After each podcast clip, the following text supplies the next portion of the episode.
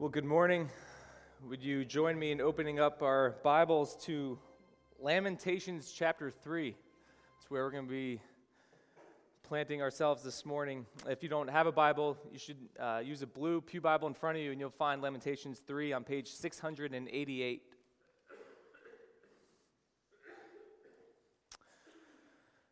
The year was 1863. An 18 year old Charles Longfellow left his home in Cambridge, Massachusetts, to board a train to Washington, D.C. He had decided, without telling his family so as not to be deterred, to join President Lincoln's Union Army in the Civil War. Charles was the oldest of six kids. His father was Henry Longfellow, a celebrated poet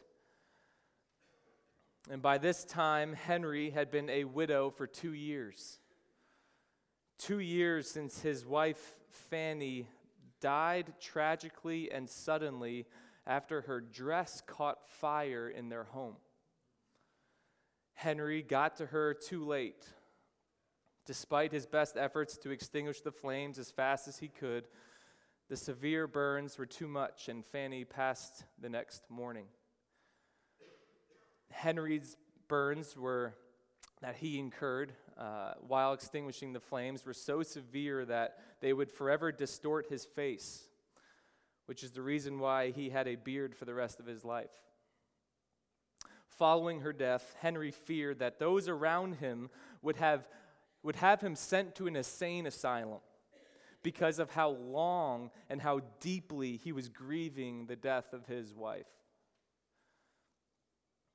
Charles Longfellow would go on to fight in some of the most significant battles in the Civil War, including the Mine Run Campaign in Northern Virginia, where on November 27, 1863, Charles was severely wounded after being shot through the left shoulder.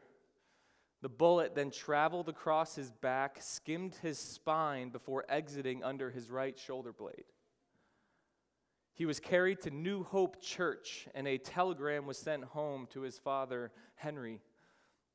So at once, Henry set out for D.C., where Charles was transported. And in early December, he came to find that the surgeon would tell him that par- paralysis might be prolonged in his son, and it would be a long recovery if he manages to recover at all. And so on Christmas Day, 1863, this 57 year old widow of six children, the oldest of which laid by his side, paralyzed in a war in which his country fought against itself. Henry heard the Christmas bells from a nearby church and a group of people singing Peace on Earth, a phrase out of Luke chapter 2. And with this backdrop, he wrote a poem seeking to capture this moment where the world he observed seemed so different from the words he heard sung. You may recognize this poem, for it over time has been turned into a fairly well known Christmas song. I want to read part of this poem, and we're going to have it up on the screen. I heard the bells on Christmas Day their old familiar carols play. And wild and sweet the words repeat of peace on earth, goodwill to men. And thought how, as the day had come, the belfries of Christendom had rolled along the unbroken song of peace on earth, goodwill to men. Then from each black accursed mouth, the cannon thundered in the south, and with the sound, the carols drowned of peace on earth, goodwill to men. And in despair, I bowed my head. There is no peace on earth, I said. For hate is strong and mocks the song of peace on earth, goodwill to men. We are in the second week of our Advent series entitled Love. And we are seeking to trace from the scriptures to see how this theme of love kind of starts in Genesis, where we were last week, and now kind of weaves its way all the way up until the birth of Jesus Christ. And uh, in our day, I, am reminded nearly every year, almost re reminded every year, that, that Christmas and, and the whole season is pretty unique in that it is both a great time of, of happiness and just kind of energy. Like everyone just seems to be a little bit happier around Christmas time. Like they don't even know why. There's just kind of this hope that's out there that they're clinging to. And so um, they just love it. It just brings this kind of joy, again, this kind of energy. And yet, the same season is also a time of great grief and loss and just an ache for many. And what strikes me is that the reason for those reactions is the same the, the reason is love. Because uh, how you're feeling is, is really, uh, is there a presence of or an absence of love? A, a love for tradition, a love for family, a love for good memories and, and positive meanings that, that can cause both happiness and grief. And we just know that the, the season of Advent, the season of Christmas can so often dominate what's going on in our hearts, uh, even not really even thinking about what, what, what the reason is. And so, listen, and if this year, if you're in a place where like your heart is full, where you are happy, where you are encouraged, where you're just loving Christmas, like praise God for that. Like Jeff just shared that, right? Like praise God. There's there's no need to feel guilty about that. But but we also know that in our midst, even right in this room, that there are those who are struggling because of the absence of love we're in a season where it's different, difficult to reconcile what we're experiencing and what we're feeling and then what we're kind of hearing. Even uh, the songs this morning, right? Where, where just the, the sharp edge of life, maybe something that's happening in your own life or your family, or you just look out in the world, like you just watch the news for 10 minutes and you're like, man, the world is mocking these songs. And these songs sound great and make us feel good for a few moments inside these walls on a Sunday morning, but you go out and the world just mocks it. Much like it did for Henry Longfellow on Christmas Day, 1863. Well, this morning we're in the book of Lamentations, and, and, and in it we're going to see another poem another poem who's written by a man who was also struggling to reconcile his situation. And, and the reason why I want to go there is I want to see what does he choose to do in that moment. And I think we would all be served well to, to learn from him this morning. What you're experiencing and what you're feeling is, is not lining up with what you, what, what you know or what you hear. The, the context of this book, Lamentations, is, it's interesting, I think, especially for us, because it's connected to the book of Habakkuk, which we just finished preaching a few weeks ago. All right? Like, don't worry. Some of you are like, man, don't go back to Habakkuk. All right? We, we paid our time. Like, we're past that. Um, but, but listen, Lamentations was written by a man named Jeremiah.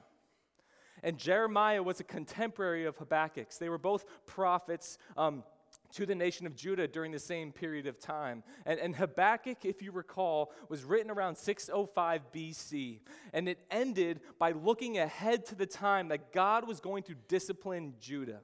He was going to discipline Judah by sending this harsh, brutal army from the east called the Chaldeans or the Babylonians. And, and Judah, like, it wasn't kind of innocent suffering they were going to go, like, be under, right? Like, they were a um, far from faithful during this time.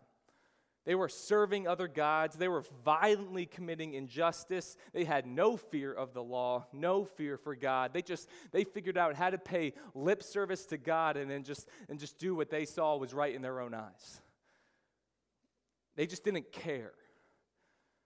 And so Habakkuk ended with this acceptance that after speaking with God that this was God's will even though that destruction was coming for their nation, ultimately Habakkuk ends his book by saying, And yet I will rejoice. And it kind of just showed us this just incredibly deep, mature faith that was put on display.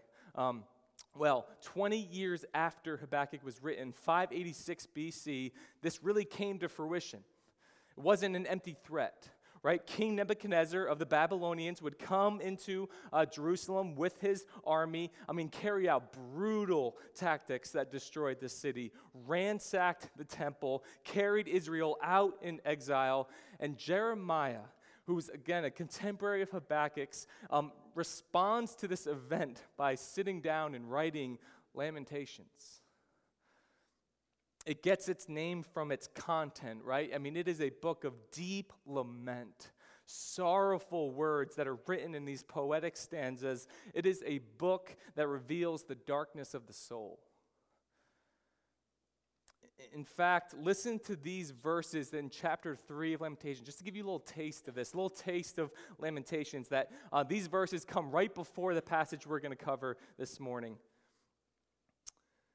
Jeremiah writes, He, meaning God, has made my teeth grind on gravel and made me cower in ashes. My soul is bereft of peace. I have forgotten what happiness is. So I say, My endurance has perished, and so has my hope from the Lord. Like, it doesn't get much darker than Lamentations. Just unfiltered pain and hope that just seems to be all but extinguished. But just after that stanza, like the very next verses in the middle of this book, there is a stretch of scripture that is among the most oft quoted passages in the Bible.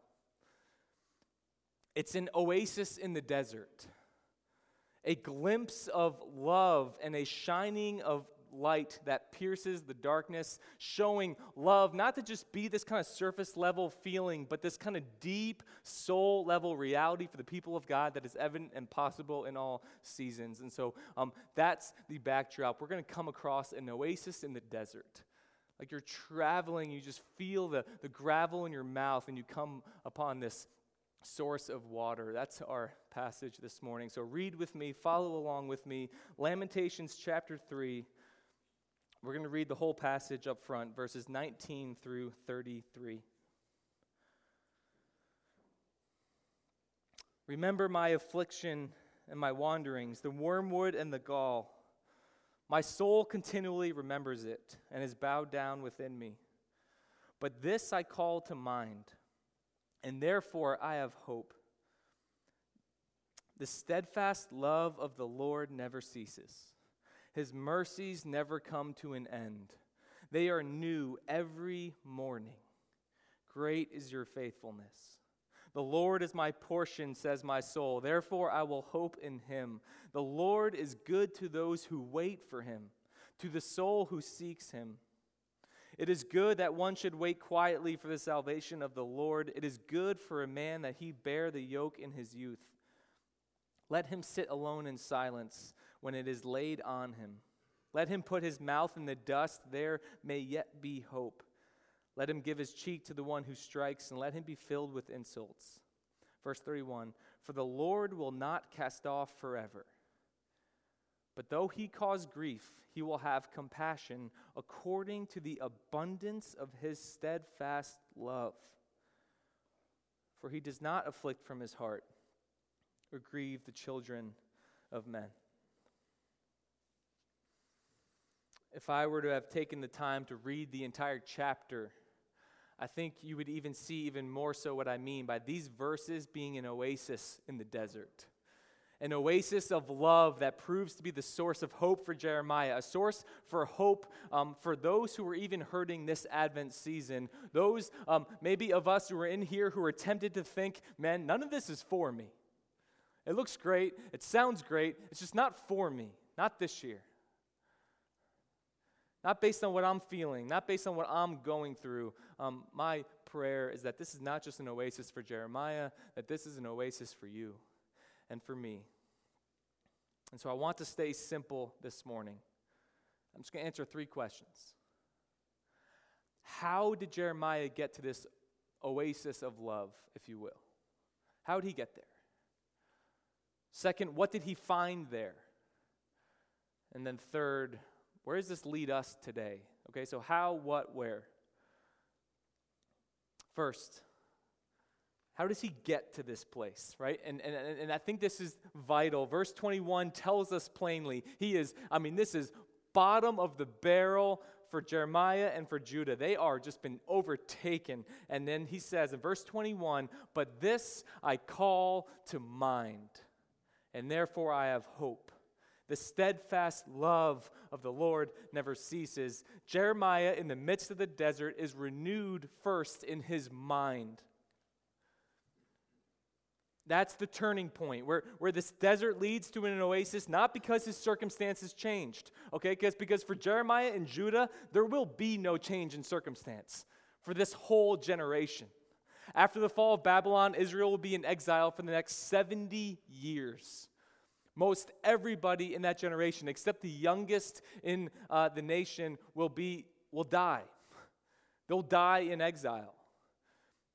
And it will be the following generations that will be the ones to return back to Jerusalem. So this is not him saying, My circumstances have changed, and therefore I'm thinking about the, the, the steadfast love of the Lord. But rather, despite no change, he himself changes because of what he brings to mind, what he chooses to think. This is crucial for the people of God because there will often be times, and if you're not in it now, just wait a little longer. You will get there, and I will get there, where there is going to be a moment where there's a difference between what you see and what you feel and, and, and what you know. You know what I'm saying by that? Where there's kind of this now deep, spirit shaped change from the inside out that dwells upon the steadfast love of the Lord. Okay, so if God's love is the water of this oasis in the desert, then the mind is the spring that brings it forth. There was a commentator, I'm forgetting his name, but he, um, he said, You want to know Lamentations? Let, let me give you Lamentations in one phrase um, Life is hard, God is good. Okay, so wait, which one is it? Is life hard or is God good? Lamentation says yes.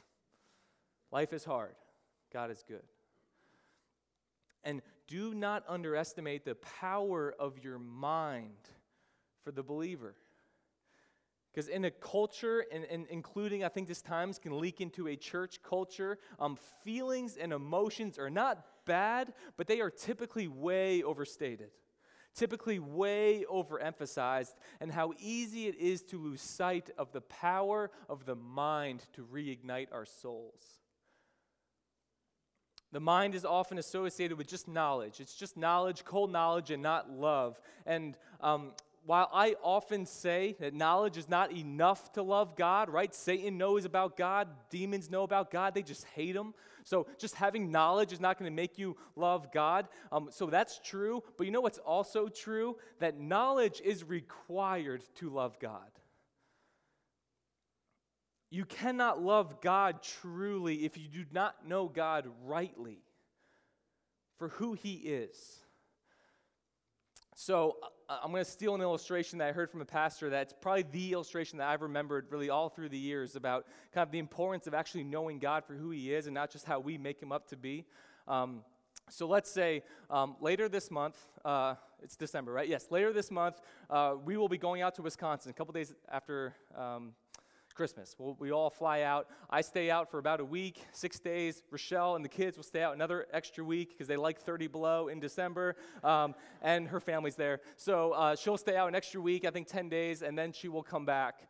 And um, so let's say um, when they came back and we reunite at the uh, romantic destination of LaGuardia Airport, Terminal B okay? And Rochelle comes winding around with the kids. And let's say I just run up to Rochelle and I just fall, collapse at her feet.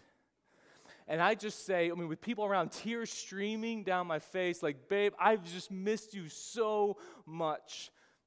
Like I, I, just yearned to be with you. I, like it hurts so hard to be with away from you and those kids who don't sleep for the past week. All right.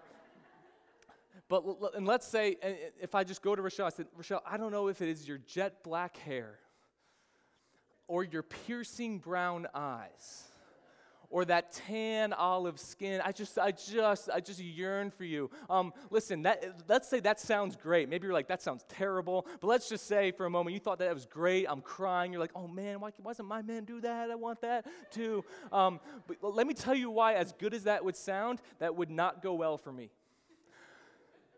Rochelle has blonde hair. Purple, purple hair right now, all right? But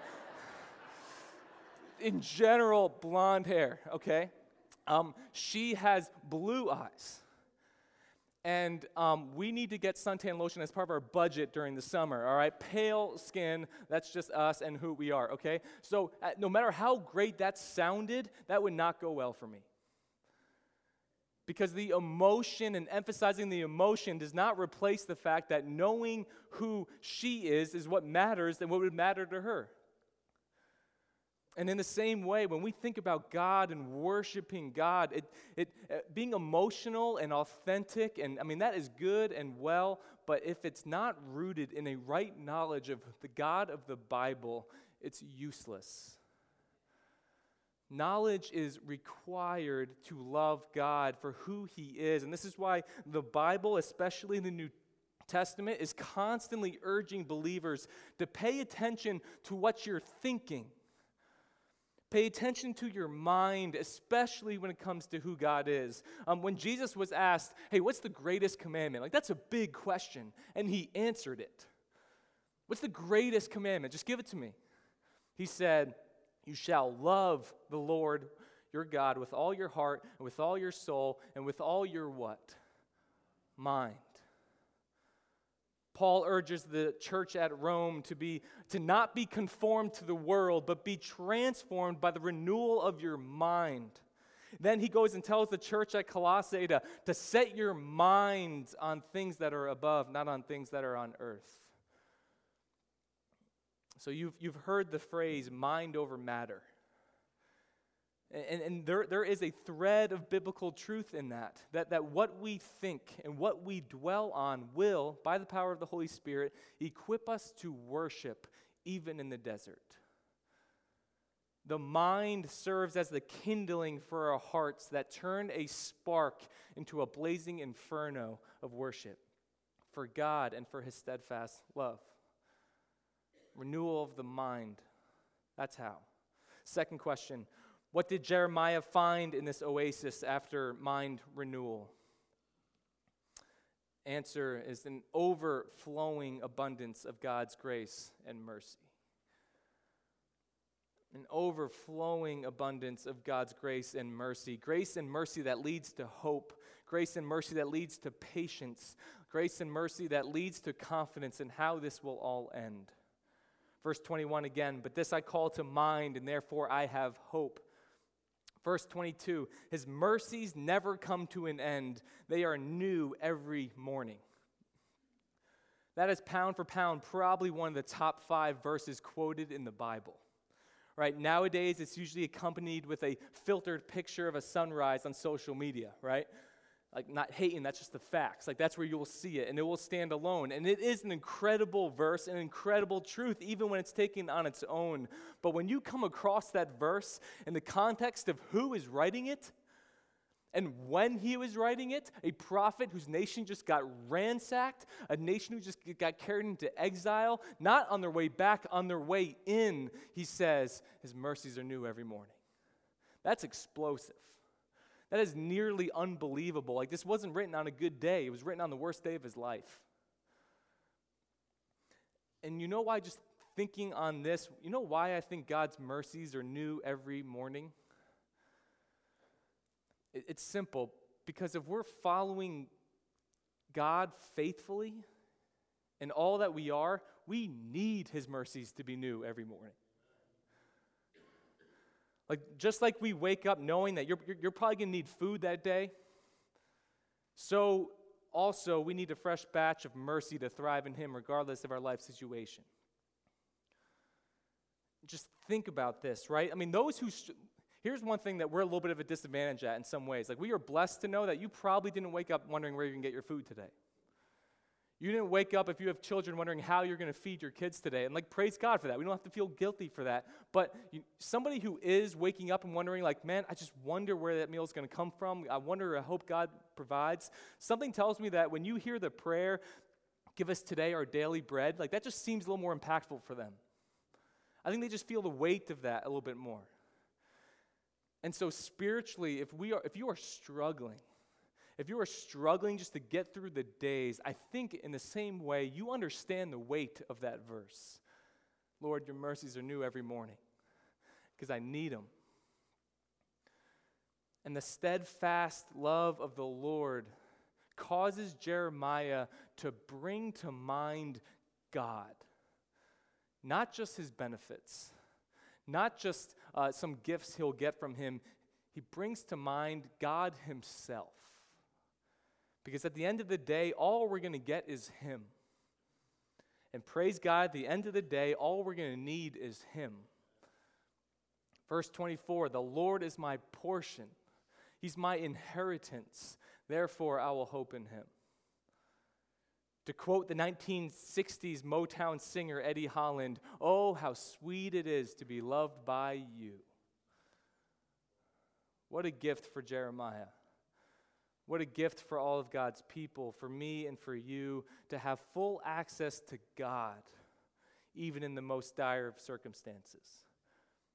Where even though we may look at the world and we might see relational strife in our families, we might feel anxiety and fear over any number of things. We might just see what's going on in the headlines and just experience fear and anxiety as to what's the world look like a year from now, five years from now, 50 years from now. Maybe you're experiencing trial after trial, that in those moments, not after those moments, in those moments, we too can have hope. Because we've been given a glimpse of the steadfast love that never ceases. Third, Okay, so where does this lead us? Where do we go with this today in this Advent season? Verse 25 The Lord is good to those who wait for him, for the soul who seeks him. Verse 31 For the Lord will not cast off forever, but though he cause grief, he will have compassion according to the abundance of his steadfast love. After setting his mind on the Lord and all he is and all of his promises, Jeremiah resolves to wait. He says, I will wait faithfully, just like Habakkuk did, just like God's people will always need to do. And it doesn't mean it will be easy. In fact, if we were to keep reading after these verses, it goes dark pretty quick. That's what I mean by oasis in the desert. It's the desert before, you get past it, he's back in the desert. But when you get to the bottom, the foundation, Jeremiah resolves I will wait, I will live faithfully the rest of my days, because while darkness is here, this is not the end. And even if this is the end of my life on earth, I know that's not even the end. Because God does not fail. And he will not cast off his people forever, and he will have compassion. And it was a long wait for Jeremiah and God's people. And I think it reflects that God's people in every time period were waiting for something. Jeremiah was 70 years in exile, then a return back to Jerusalem to start picking the pieces back up, to rebuild the temple, to establish themselves once again as a nation. And even then, after the final word of the Old Testament was written, it was over 400 years of silence, of waiting, of adventing, if we can make that a verb. 400 years until a, a star shone in the sky, until a virgin was with child, and Jesus Christ was born. And even still, after that moment, it was 30 years of waiting from that birth when Jesus grew to be a man who was baptized in the Jordan, tempted in the desert, and then proclaims, The time is fulfilled. Now repent and believe in the gospel. And then it was three more years of waiting as he kind of fulfills his missions. After teaching about the kingdom of God, he dies so that sinners may be a part of the kingdom of God.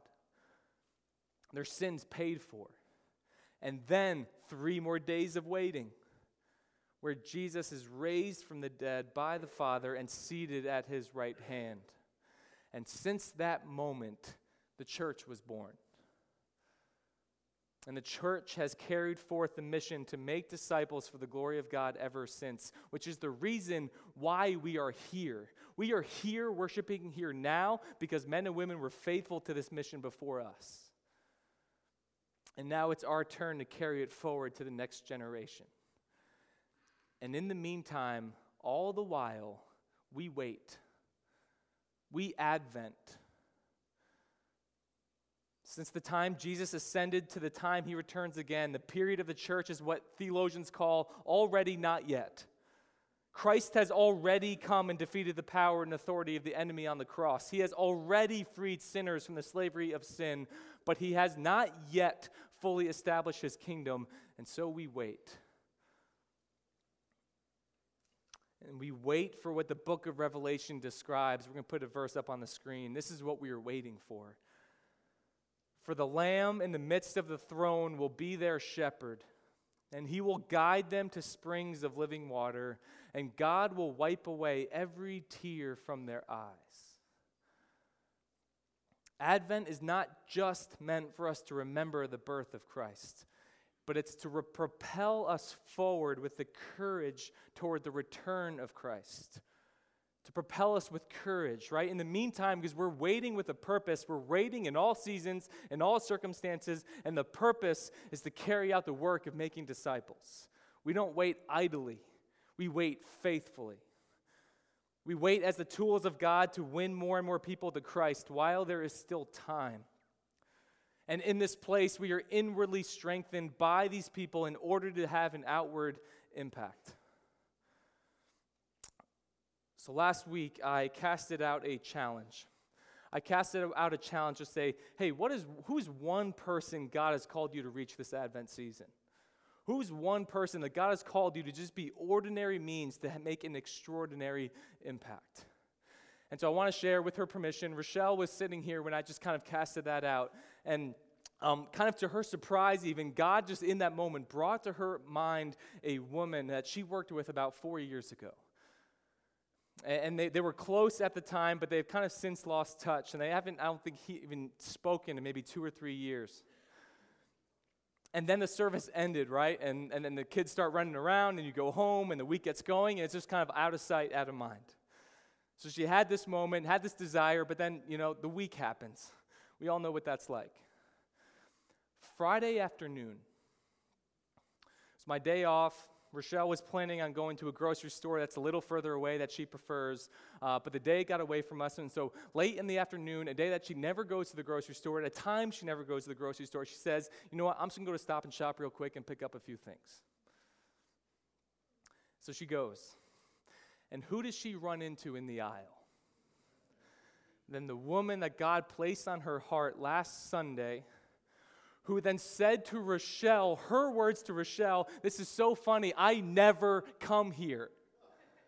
I never come to this grocery store. I just had to get a couple things and came, and they found each other in the aisle and talked for 20 minutes. Rochelle was just able to share, like, man, this is crazy guy that just put you on my heart. And then she told Rochelle, I want to come to Grace on Christmas Eve.